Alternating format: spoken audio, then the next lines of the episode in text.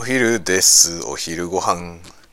さてお昼ご飯なんだけどどうしようかな。スパゲッティスパゲッティ湯がくかカップラーメンにするかみたいな。カップラーメンすっかなめんどくせえからちょっとスパゲッティ湯がこうかなとも思ったけどな。お湯沸かすのにね時間かかるんですよね。カップ麺ぐらいのお湯だったらすぐ沸くけどね。さあじゃあカップ麺にすっか。もう中取ってちょっとちょっとスパゲティっぽい焼きそばとかにしようかな。あこれなんだ。これこれ違う。焼きそば弁当がっつりにんにく醤油味。これにします。これにするよ。いやバタバタですね。午前中はねもうほぼミーティング。ほぼミーティングでした。ミーティングしてなんか様子のわからない、えー、話をやりました。沸かすお湯をね作るための水を今電気ポットに入れました。あのね午前中の仕事まあ僕の仕事はですね何て言うの？まあインハウスツールを作るみたいなインハウスツールっていうのも専門用語かあの何ていうのかな社内でだけ使われるプログラムですね。を作る仕事をしてます。そのプログラムを外に売ったりはしないですね。その社内の人が使う専用のそういうねインハウスツールそういうのインハウスツールっていうんですけどそういうのを作ってるんですけどそれのねちょっとなんかうまく動かない部分があってその調査の依頼というかね、まあ、修正してくれっていう話が来たんだけどツール側の問題じゃなかったんですよね。結局その何ていうのかな。あのそのツールで使うデータ自体はそのスタッフにが作るんですよね。でそっちのデータ側に問題があって動かないっていうケースも結構あって。ただねその全部が全部エラーメッセージとかを実装できてるわけじゃないので結局その想定外のデータが来た時のね対処がどこに問題があるかが分かんなくて結局現場だけでは直せないみたいなこともあって、まあ、そういうのも不具合があったらどんどん言ってくれっていうふうにしてあるんですよね。でまあ今日入ってきたやつはデータ側に問題があってでそのねデータのどこに問題があるのかを追うのにちょっと手間取りました。大変でした。いろんなとこにデバッグメッセージを突っ込んで実行してねどこだどこだっつって探しました。それでなんか大体この辺がおかしいなっていうところを発見したんでそれを投げました。まあ向こうのそのねデータの専門の人に見せれば多分わかるだろう。というね手分けをしてやってます。お湯沸かしてる間に例によってそこら辺にあったパンを食ってる。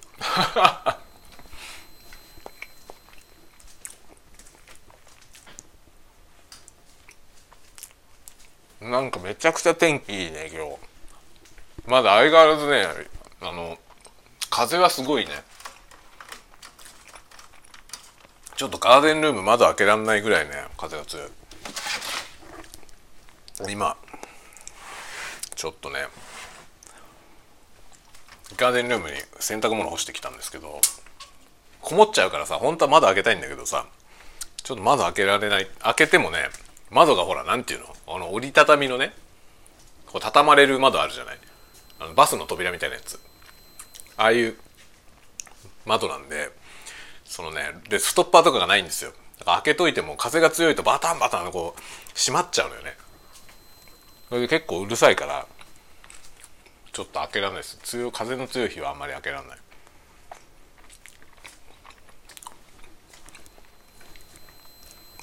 まあ今ガーデンルーム行ってきたけどめちゃくちゃあったかかった。開けないとさその窓を開けないと要はビニールハウス状態なんですよね。ガラス張りだから。ガラスっていうかまあ厳密にはポリカーボネート。上がポリカーボネートで側面はガラスなのかな？そんな気がしてきた。みたいなやつですよね。このガーデンルームサンルームみたいな。後付けでつけたやつです。すごいいいよ。ガーデンルーム。めちゃくちゃ便利です。洗濯物干すのにも便利だしなんかそのいろんな作業とかをするのにもいいですね。絵の具で絵描いたりする時に使ったりとかしてますね。あんまりやったことないけど木工とかやるのにも多分使えるのに。掃除がしやすいからね。あるといいですね。後付けでつけて。ガーデンルームって多分あれなんでしょう。憲兵率とかに関係ないよね。外っていう扱いなんですよね。要は庭。庭の一部分に屋根をつけたっていう。東屋的な。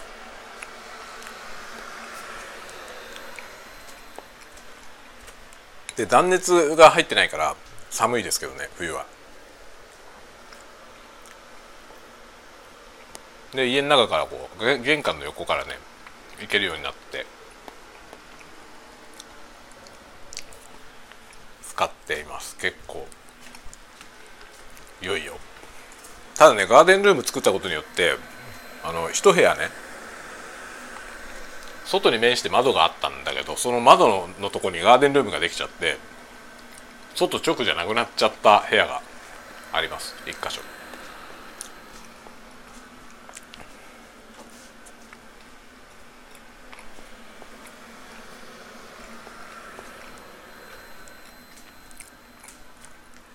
あとそうあのね冬が終わって雪が全部溶けたから家の周りをね回って外壁を確認したんですけどボロッボロだね。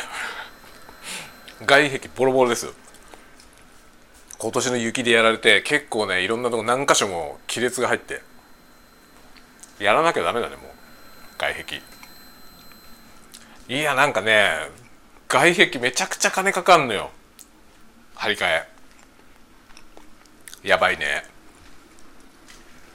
あとねそのねガーデンルームつけちゃったとこは外壁交換できないんですよね。しょうがないよね。そこ以外のとこを交換してそこだけ残るような形にどうしてもなるね。しょうがないんだよな。こんなふうにしちゃったからさ。いや外壁どうしようかな。めちゃくちゃ金かかるよね。安くても300万ぐらいかかるんですよね。いやマジで最初の時にねほんとね最初の時にあのメンテナンスフリーのね外壁にできればよかったんだけど予算がねなかったんですよ。本当に。本当にね住宅ローンのね住宅ローンギリギリだったからね。収入が低かったからさ収入が低い時に家建てたから結構ねまああんまり高いローンが組めなくて。結局ねその初期投資でだいぶ妥協したんだよね。それがやっぱり良くないよね。そういうことはしない方がいいですよ本当は。最初にしっかり作った方がいいよ絶対。もうしょうがないよね。後でね、10年後？10年後だったら少しはね収入が増えるだろうからとか言って10年後に外壁張り替えるみたいなつもりで外壁はね安いサイディングにしたんですよ。だけど安いサイディングだからすぐ割れちゃうし。結局交換しなきゃいけない。10年経ってないよねまだ。10年経ってないけどもうそろそろやばいんですよ。割れちゃってるから。そうするとさその分の金どうしようって感じよね。これ多分ね同じレベルのサイディングに交換するんでも家全体やったら300くらいかかるんだよね多分。250はかかると思うな。でこれを総ガルバリウムとかにするとさガルバリウム鋼にすれば、まあ、メンテナンスフリーになるんですよね。そうそうそう張り替えなくてよくなるのよ、まあ、塗り替えぐらいはねした方がいいかもしれないけど張り替えしなくてよくなるからさそしたら後のランニングコストは下げられるんだけど多分総ガルバリウムにすると500万くらいかかる。いや いやって感じよね。500万ってどうやって捻出すんだよ。無理だよって感じだよね。でしかもさ、まあ、15年20年とかなってくるといろいろな中の設備もさガタがくるじゃない？そうするとリフォームだよね。リフォームだよ。金かかるわけだよ。全部に。もう全部に金かかるよ。本当に。大変だよね。まあそれでも持ち家がいいのはさあのあれなんですよね。あのなんだかんだ言っても資産なんだよねその家賃払っててもさ資産にはならないじゃない。その代わり負債にもなんないんだけどね。そう。家賃払って賃貸に暮らすとそのね負債になることはないっていう良さはあるけどもう財産にもなんない。いくら家賃払っても自分のものにはならないからね。どっちがいいのかやっぱり価値観によるよね。あのね気軽に引っ越しできる方が楽しいっていう要素は絶対あると思う。僕はなんか引っ越すの好きだからさ。だからまあ家建てちゃったら引っ越せないじゃない。だから結局ねそれはちょっと制約だなって思うよね。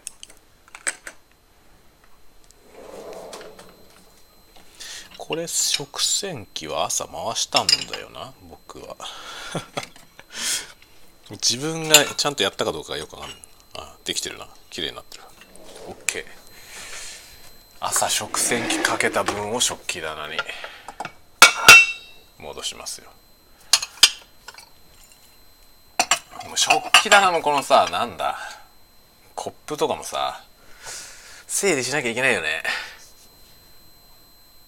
こういうのねうちの奥さんがね捨てたがらないタイプの人なんですよ。それはさ別に悪くないけどさ物を大事にするってことはいいことなんだけど。ね全然使わないけどあるんだよ。いらねえんじゃねっていうものが正直たくさんあるのよ。こういうなんかどっかのタイミングで断捨離しなきゃだよな。服とかもさ服とかみんなどうしてる？捨ててる？服って。どうなの？あれ古着屋とかあるじゃない？古着屋とかに持ってったらさどうなんだろう？買ってくれんのかな？なんかどうなんのかなって思ってさ別に古着屋に売っても捨てても別にどっちでもいいんだけどさ僕は。それがね服服もね着ない服めちゃくちゃあるんだよな。それをどうするか問題が結構ある。服どうしようかな本当に。服いらねえんだよね。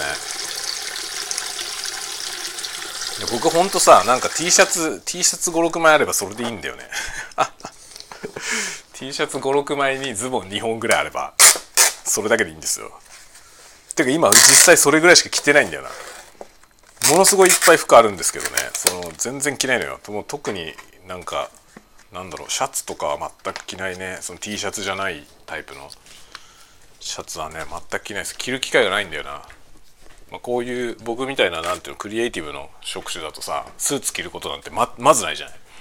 昨日だから本当に久しぶりにスーツ着たんだよ。人の結婚式に出るからっつって。ああ失敗したまた。また失敗したよ。これ湯切りのお湯を使ってスープを作んなきゃいけなかったんだよ。敗した。流しちゃったわ全部。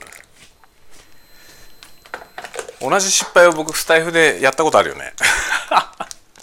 確か前にもさ焼きそば弁当の付属のスープ作る時にさこの湯切りのお湯でやらなきゃいけないんだよっていうのをさでそれ普通のお湯でやると美味しくねえんだよって話をした記憶があるんだよな。同じミスをやらかしたよ今日も。普通のお湯でやったよ。淡白な味なんだよねこれ。別にまずいことはないけどね。まずいことはないけどうまくはないんだよな。その捨てるお湯あの湯切りのお湯でやった方が絶対美味しい。なんだよね失敗の巻だよ。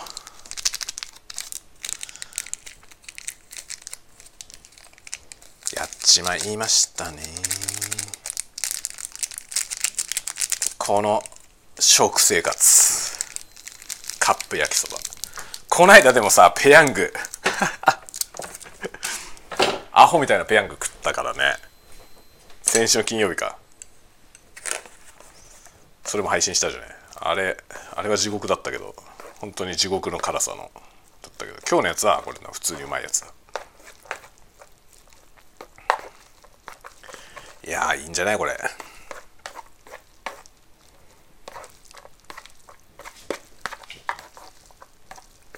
いしょそうそうあの朝言ってたね。チャンネル登録500人達成すると思うっていう話もうしました。ありがたい。ペースはやっぱりどんどんあれですね。指数関数的に伸びていってるというかもう513ぐらいなんですよさっき。ありがたいです。とても。いやでもほんとさ1000人達すると YouTube ってほんと1000人達したらそこがスタートみたいなとこあるんですよね。そうしないと使えない機能とかがいっぱいあってもちろんあの収益化もそうなんだけど収益化はまず最低1000人登録者がスタートでで多分ね僕のチャンネルはそのね動画の再生時間がね短いので多分ね1000人に達してもまだ収益化できないと思うな。あの再生時間が足りないと思う。そういうね条件がいろいろあるんですよね。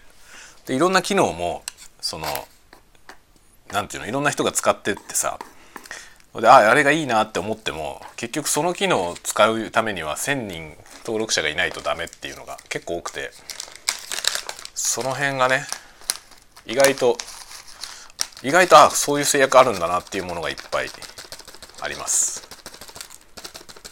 だから1,000人に達したらいろいろできることが増えるからコミュニティとかもねできるようになるんであのなんていうの？YouTube チャンネルにインフォメーションをテキストで投稿できるようになるんだよね。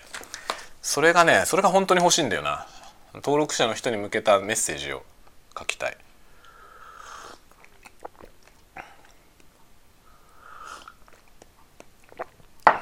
1,000人に到達したら何かしなきゃだなきっと。何するかな。でも記念動画撮るぐらいしか全然思いつかないけど何も。ライブ配信とかやるか。配信してもなでもほぼ海外の人だから英語で英語が結構堪能にできないとできないよな海外向けの配信は。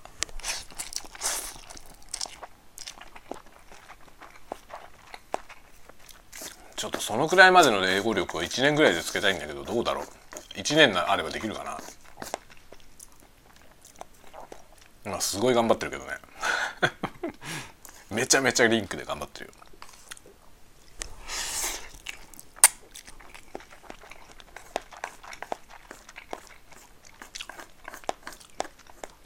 リーディングはねもともと結構できたんですよね。だけどさリーディングがいくらできても全然ヒアリングできないしまあヒアリングっていうかあのあのサイトの用語でいくとリスニングがリスニングができないしもう喋るのに至っては全くできないね。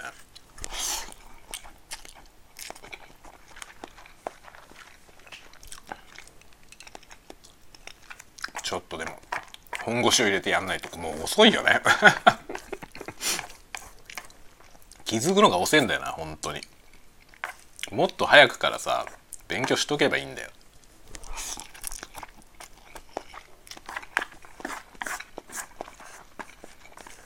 でも必要に迫られたことがなかったんだよな今まで。できたらいいなぐらいは思うけどさできたらいいなとぐらいに思っててもそれはダメだよね。できるようになんないんだよ。何でもそうだよね。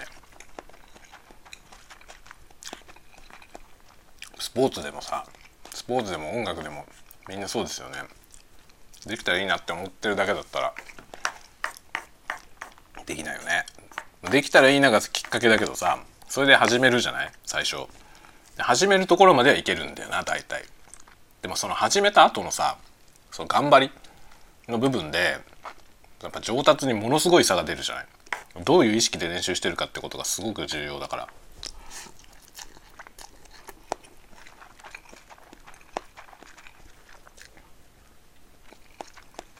頭を使って練習しないとさ何事もね。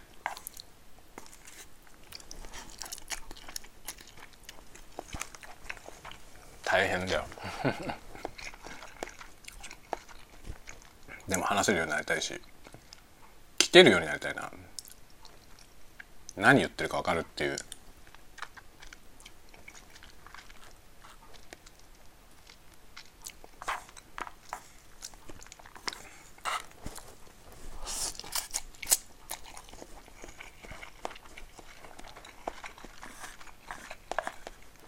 言語なんてものはさでもあれでしょ？あのケーススタディなのよね結局のとこ。あの赤ちゃんがさ子供を覚えるのもケーススタディなんだよね。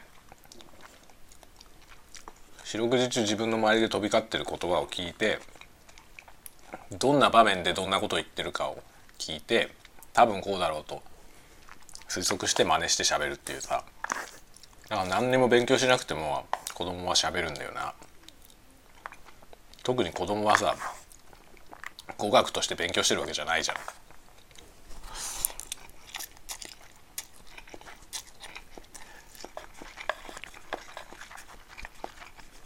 それを考えるとさ基本的に僕はさ頭の悪い人っていうのはいないと思うんだよ。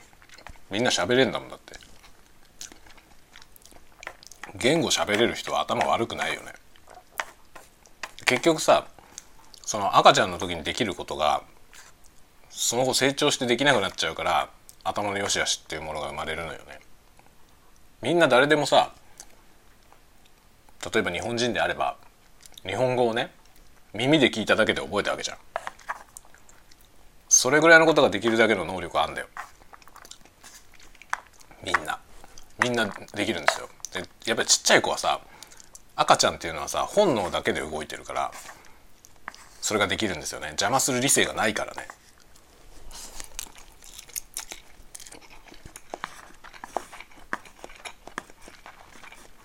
だから赤ちゃんの時にさ五体満足で生まれて生まれていればね赤ちゃんの時にさ挫折して歩けるようになりませんでしたっていう人はいないわけよね。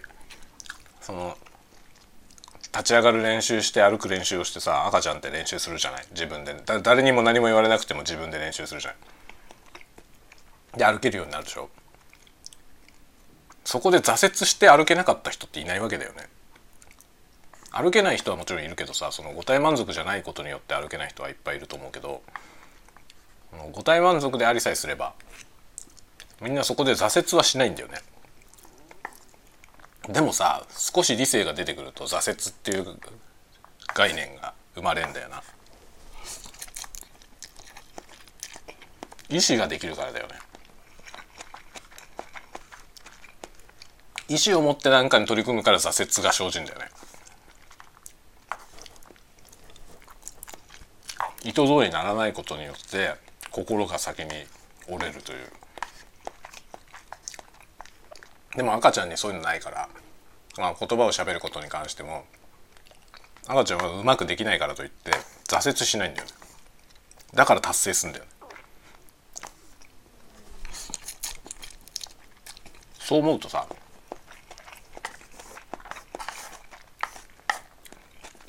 頭の良し悪しって赤ちゃんの時にはそうそうないと思うよね。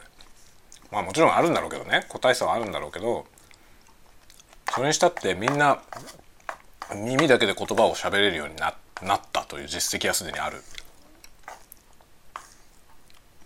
できるはずだよね。何でも。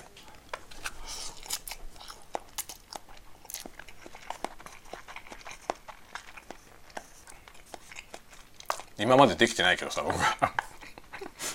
英語喋れるようになろうって。何回か思ったよ。でも今までできてない。それは挫折したからだよね。今度こそ。今度こそ頑張ろうと思って今必死にやってる。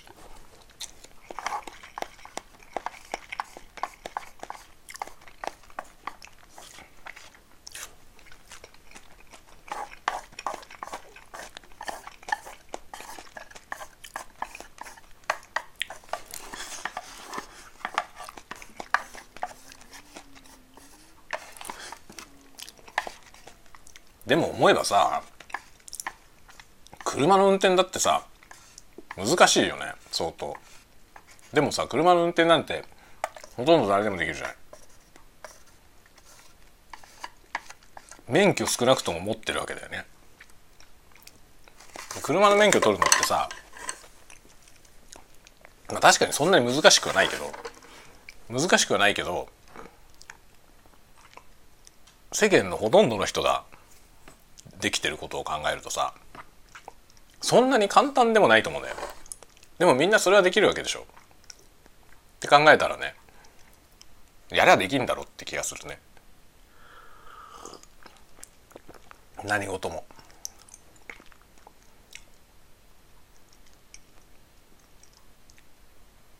みんなバカじゃないってことだよ。誰も。だってみんな言葉喋れるもん。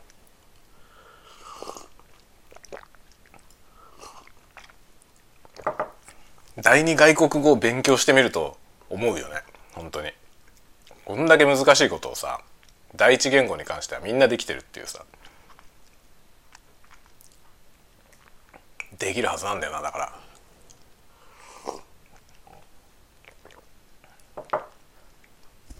でもさ覚えてないじゃん自分が日本語を喋れるようになった時のこと。何考えて何練習したのか覚えてないんだよ。でも喋れたよねいつの間にか。これは何なんだろう本当に。どうやって喋ってんだろ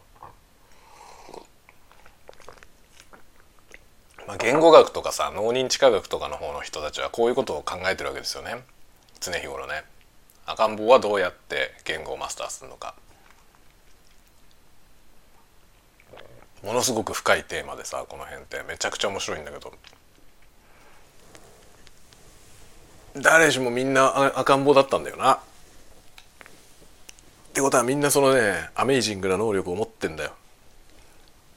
僕も僕も持ってるはず。アメージングすぎるんだよな赤ん坊。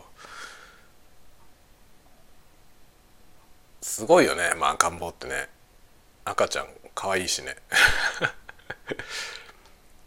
自分ちの赤ちゃんがもう赤ちゃんじゃなくなっちゃったからさ人んちの赤ちゃんが可愛くてしょうがないよ。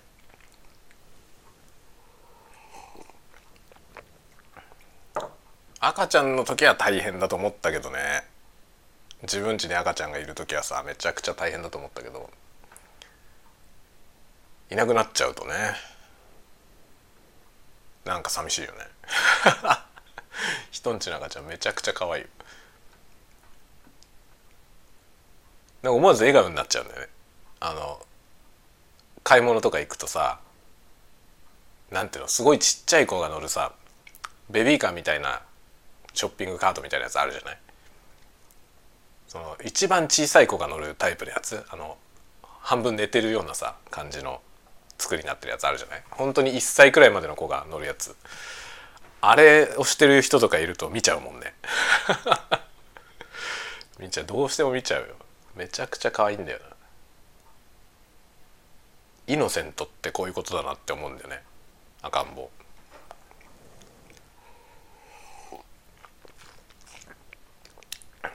だんだんさ成長していくとひどいことになっていくじゃない。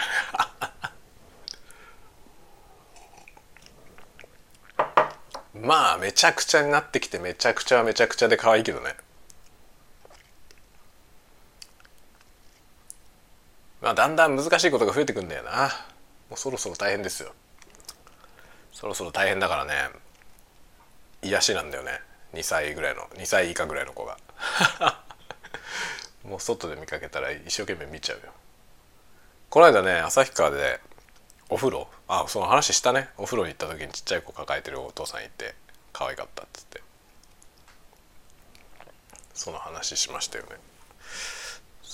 いろんなところでね子供に目が行くようになったのは自分に子供できてからかな。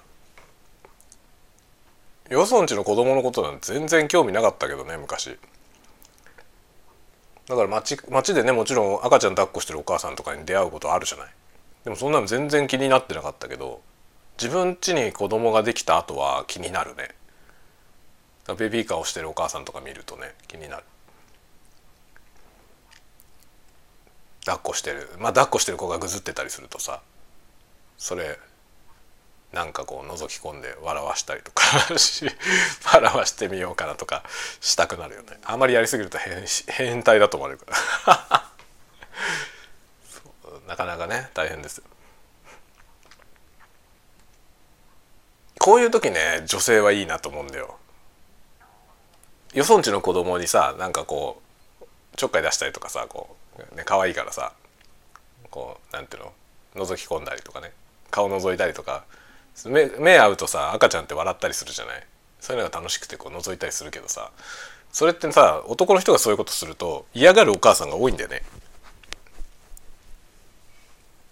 割と女の人だと OK だったりとかね。するじゃない？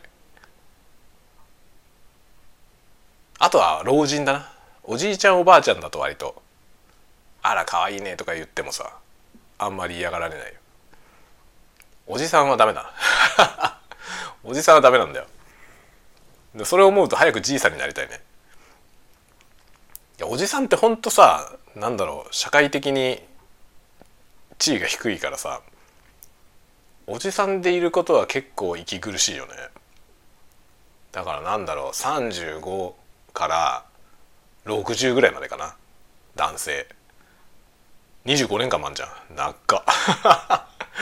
暗黒時代が25年もありますよ。皆さんどうしますか？僕はもう10年来たな。45歳だから。あと15年もあんだよ。60まで。60過ぎるとさ今度はおじいさんになるじゃない？おじいさんとして見てもらえるからおじさんじゃなくて。おじいさんになると強いよね。おじいさんってあんまりなんていうの？無害だと思われてるじゃない？世間では。運転さえしなければ。おじいさんは運転するともうね地獄だから、まあ、僕は早々に免許を返納するつもりですよ今から。皆さんはどうですか？そういうこと考えてる？僕はねもう65ぐらいで返納するよ。早くねって感じするけどね。まあでもね、うん、65ぐらいじゃいいとこ。でも僕が65って言うとあと20年あるでしょ。多分ね自動運転のコミューターとかまだまだか まだかなできてるといいなと思うけど自動運転のコミューターみたいなの走ってればさ日常的にはそれで足りるじゃん用が。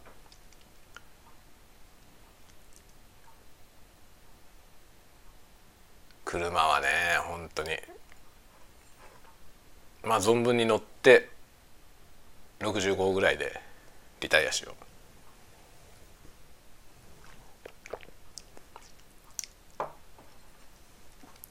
年取ったらねほんとさもう責任持てないじゃない？自分の認知力にさ。だってすでに40何歳でもう老眼がひどいからね。老眼ひどくてさ今まで見えたものが見えないっていう現象がもうすでに起きてんじゃん。そう考えるとさあと20年も経ったらガッタガタでしょ？あっちこっち。もう悪いけど僕は自分がそんなね65にもなった自分がね全く信用できないからもう早々に免許は返納する。まあ、返納しないまでも乗んないよね。自分が嫌だわ。なんか怖くて。自分の運転のの車に乗りたくないわ。今から20年経てば多分子供たちが運転できるからね。面倒な親父になるよ。そしたら。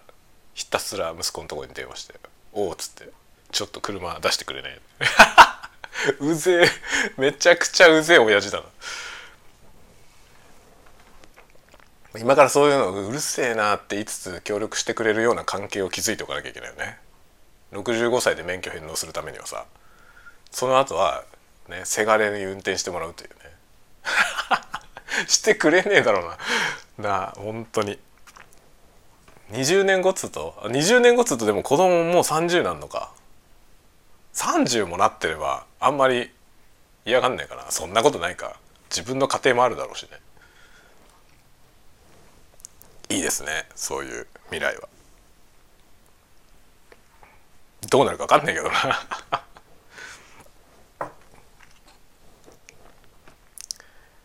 なんかいろんなことがねこう面白いですよね。なんというかこう今40半ばも来てさ楽しいよね。めちゃくちゃ楽しいんだよな。なんかやりたいことはまだねまだまだいっぱいあるんですよ。それは全然なくなんない。なんかもうちょっと衰えるかなと思ったけど。若い頃はね。なんか4445ぐらいになってきたらもうねいろいろやる気がなくなってきたりとかすんのかなと思ってたけど全然そんなことはないね。やれることは減るけどね。なんか特にフィジカルはもう全然ダメだよね。体は動かねえし。ね。えもうなんか胃もたれとかひどいよね。もう食事がほんとね食,、まあ、食生活がひどすぎるのもあるんだけど消化器官が衰えてるよね。あんまり食べらんなくなってきたし油っぽいものとかは具合悪くなる。昔ほんとトントロとか大好きだったのにな。もう今トントロなんて本当に2切れでいいわ。だんだん燃費が良くなるんだよね要は。少ない燃料で動けるようになる。若い時はひたすらお腹空いたけどな。今全然お腹空かないよむしろなんかもっと食べないとダメなんじゃないっていうぐらいにお腹空かないね。とかね。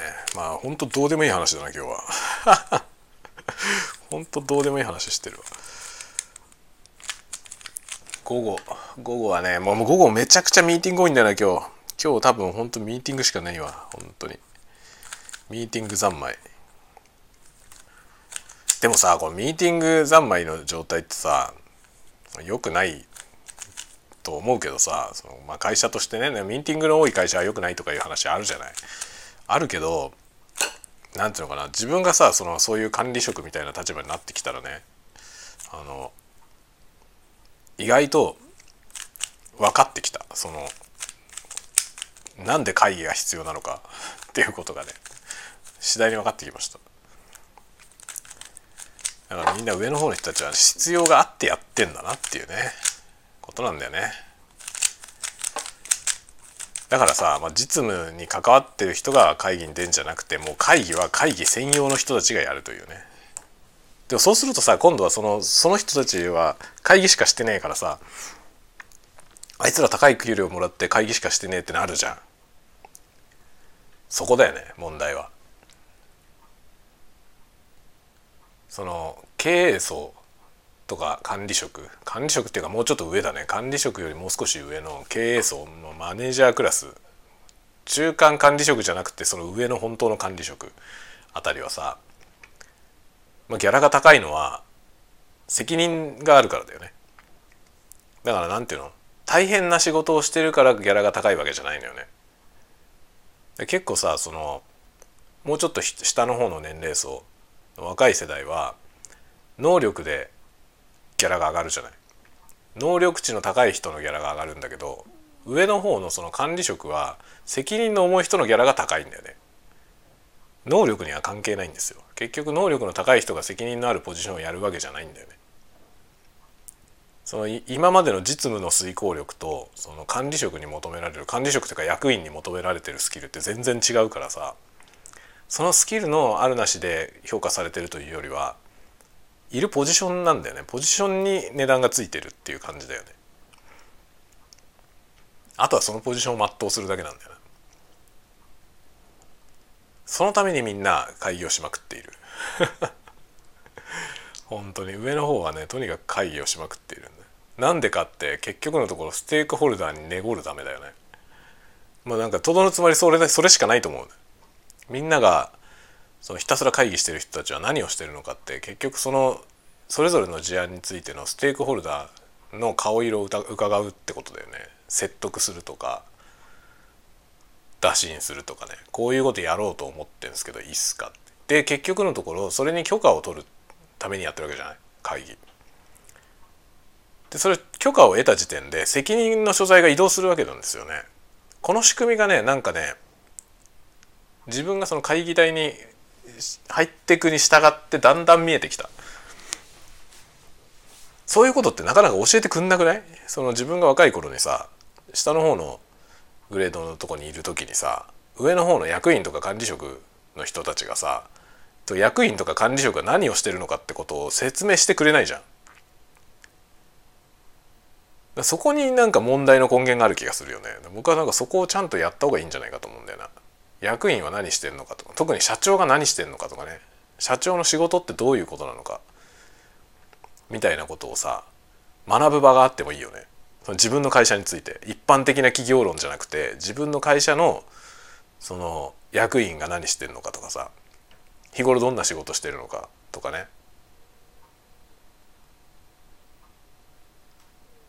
そうするとさその人たちの給料がなぜ高いのかってことが下の方の人にも分かりやすくなるよね。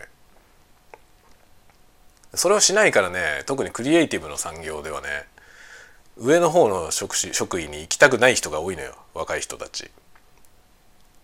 給料は上がった方が嬉しいけど結局給料ある程度まで行くとさそこより先の給料を上げるためにはもう責任のあるポジションに行くしかないんだよね。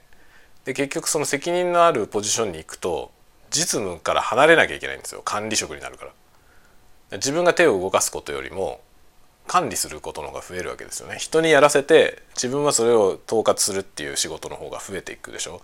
でそれをしたくない人が多いんですよ。その生涯現役タイプの三浦和みたいな タイプのクリエイターってねそうなんだよね結局だからコーチだ監督だっていうところに行きたくない人生涯現役でいたい人が多いわけですよ本当にサッカーだと珍しいからさキングカズは話題になるじゃない？あんなに生涯現役の人っていないから他に。他のプレイヤーはみんな途中から管理職になっていくわけですよね。コーチになったり監督になったりあるいは何だろうコメンテーターになったり。いろいろね別の道にこうシフトしていくわけじゃない？で会社員にしてもにしてもさ同じようなことが起きてるわけですよね。スポーツ選手と同じようなことが。ということをね若い人たちに理解させたい それが難しいね結局どのタイミングでどういうふうにするかはその本人次第なんだけどでもそのままずっと生涯現役はちょっと無理無理だよって話をしたいよね。で実際問題無理なんですよね。ほとんどいないんだよね業界見回してもその同じような職種で例えば50歳でまだ現役張ってる人ってほとんどいないですよね。40代ぐらいからもうみんな管理職側になってきて実務バリバリやってるみたいな人減るんですよね。ゼロじゃないけどもちろんキングカズタイプはどこにでもいるからそのゼロではないけどねゼロではないけどでも多分旗から見ててあまりうまい生き方じゃないなと思うんですよねキングカズタイプは。キングカズ自身についても思うけどさあれは偉業だけど偉業だけど彼の生き方はうまい生き方じゃないなとは思うよね。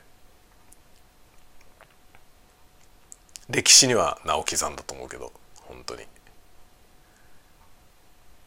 だからあれは本当ねあれを目指した方がいい人っていうのはごく限られてて目指したいと言ってる人でも君には無理だと思うよっていう話はいっぱいあるんだよね。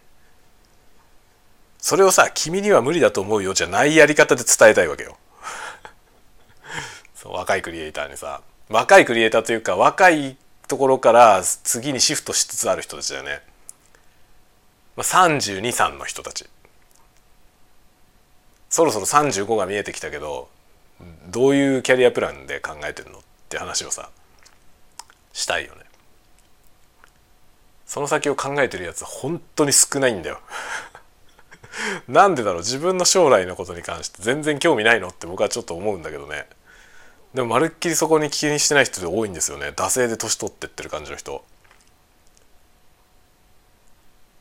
まあ何歳までにどうこうっていうのはさ別にね僕もそういうのはどうでもいいタイプだけどさだけどつどつどやっぱり自分のその限界値みたいなものは意識したよね30になった時35になった時40になった時ね意識したんですよねこの先どうしていこうかなみたいな。でまあ45になるにあたって去年はいろいろ試行錯誤の年だったんですよ僕も。いろんなこと試したりいろいろ考えたりとかね、まあ、今の会社に居続けるか辞めるかみたいなことも考えたんですよ。他の道に行くかどうか。とかもいろいろ考えて。でどうするかね、まあ、いるならいるでさ今のところに残るんだったら残るで違う構造のところにシフトしないともはややっていけない感じだったからさ限界に来てたんで。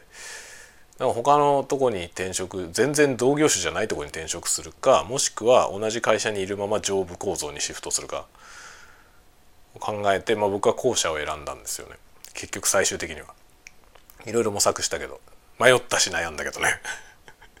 結局上部構造にシフトすることにしてそうしたら会議がめっちゃ増えたのよ。そして会議っていうものはステークホルダーに寝ごるためのものだということが分かった。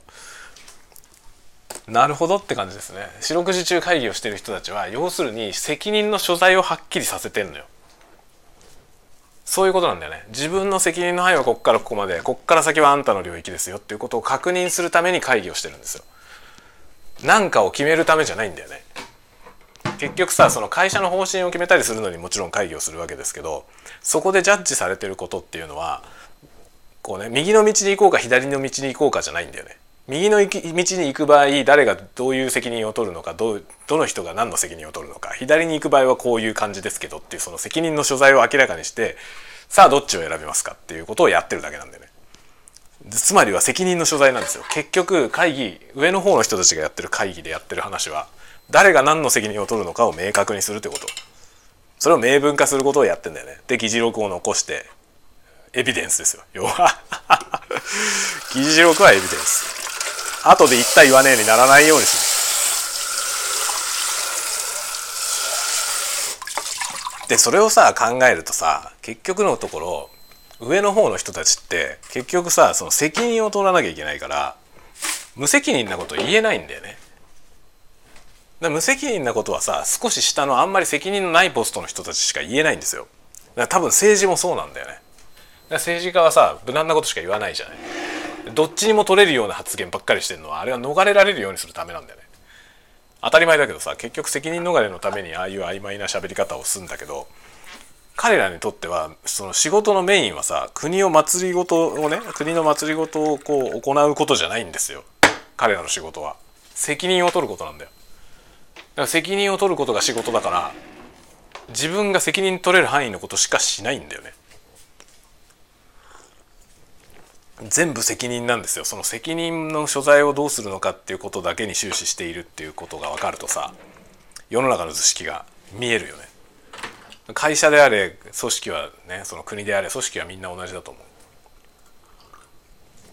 責任の所在なんだよ。そういうことかって思った僕は。で僕はね割と自分で責任を取るから自分の行動は自分で決めるみたいなやり方をしてきたのよ。若い頃。一匹狼だったからできたのよ。でそれがさ一匹狼だったからできたってことも自分がチームを抱えるようになって初めてわかるんだよね。俺が責任取るからやりますって言って僕が責任を取って何か失敗してねだから責任取ってやめますとか言って僕がやめたら困る人が大勢いいんだよね。それはさ そだから勝手なことができないわけですよ要は。でも僕は責任は僕がね自分だけ責任取ればいいんだったらいいけどそれで僕が責任取ることによって巻き添えで迷惑を被る人がいっぱいいるってなるともううかつなことできないんだよね。だから抱えてる組織が大きくなればなるほど上の方の人は尻が重くなるのは当たり前だよね。結局思い切ったことはできなくなっていくんですよ。だからスタートアップベンチャーが強いんだよね。抱えなきゃいけない人数が少ないからだよ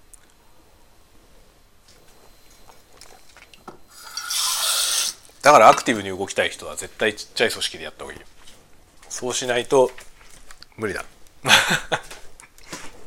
いや今僕がいる会社もさ社長はさそのちっちゃい会社から来た人なんですよ。だからね多分勝手が分かんないんだと思うんだよな。うちのようなでかい組織を動かすのは多分彼のやりたいことと勝手が違ってすごく動きづらいと思思いますね。だからね有能な人が今来たんだけどさうちの会社。有能な人が社長になったんだけどその人が能力を全然発揮できてない。これは難しいよね。まあ、そこまで考えずに人選したっていう問題もあるだろうけど彼が動きやすい組織に慣れてない自分たちにも問題があるような気がする。ということで僕はですね要するに中間管理職だから。僕はまあ中間管理職だからその間を取り持つってことですよね。社長がうまく動きやすい組織にするということとそれによって振り回されないようにする現場が 現場のスタッフが、ね、ついていけねえってならないようにするという緩衝材のような役割。だからね僕思う思うんだけど極論的に思うんですけど中間管理職の人は仕事しなくていいと思う。この采配だけが仕事でいいと思うね。でも多分ね中間管理職が本当にそれだけに専念できたらめちゃめちゃいい組織になると思う。下の人は働きやすい。上の人はコントロールしやすいっていうふうにできるよね。でも中間管理職のやつに違う仕事もさせるから大変なんですよ。そこが潰れていくんですよみんな。それねなんかその図式も分かってきた。僕は中間管理職だから極力他の仕事しない。その代わりも下のスタッフを快適に仕事してもらえるようにして上がコントロールしやすいようにするという。それだけに注力する。そしたらさそれだけをやってたら別に日中寝ててもいいんじゃねって気がすんのよ。僕そういう組織論だな僕の中ではね。で僕は定時でなんかしっかり8時間がっちり働いてなんかねその何に何時間費やしたかちゃんと記録しなさいみたいなもちろんそういう仕組みあるんですけどそんなことどうでもいいと思うんだよ。やらなきゃいけないことができてればさ別に5分働いてあとずっと寝てても別にいいんじゃないと思うんだよね。その与えられた役割をそいつがこなしていれば。そのこなし方はそれぞれじゃん。その職種によっても違うし人によっても違うから。だからまあその結果的にちゃんとやってるんであればね。その結果が出ているんであれば。緩衝材としての役割がちゃんとこなせているのであれば別にずっと寝ててもいいと思ってる。だから寝ますって言ってみようかな。むちゃくちゃだよね。どこがコントロールしやすい組織なんだよってなるよね。上から見たら僕は多分コントロールしにくい管理職だよ。でもねまあだからこの間さゼータガンダムの中間管理職の話をノートに書いたんですけどこれ面白いからちょっと見てほしいんだけどね。ノートに書いたんですよ。ゼータガンダムに見る中間管理職の振る舞いみたいな note。あれに書いたんだけど僕はね多分ねヘンケンのタイプなんですよ。ヘンケン艦長はさあの下の下の人たちからの信頼が厚い管理職だったんですよ。で彼は上から見ると彼の上にいるのは要するに軍の指導部ですよね。で軍の指導部から見たらヘンケンはダメなんですよね。結局その人望がとても厚いんだけど要するに人望で人が動いちゃうからね。偏見がすごい市場に追われてさその自分の感情で行動してる時に下の人たちがみんなついてっちゃうんですよ。彼に魅力があるから。で丸ごとラーディッシュ沈むみたいなことになったわけよね。だからあれは戦果としてはさものすごいマイナスなんですよ。彼も死んじゃったしね。ものすごいマイナスで軍隊にとってはもうすごい損失を出した管理職なんだけど下からの人望は厚かったんですよね。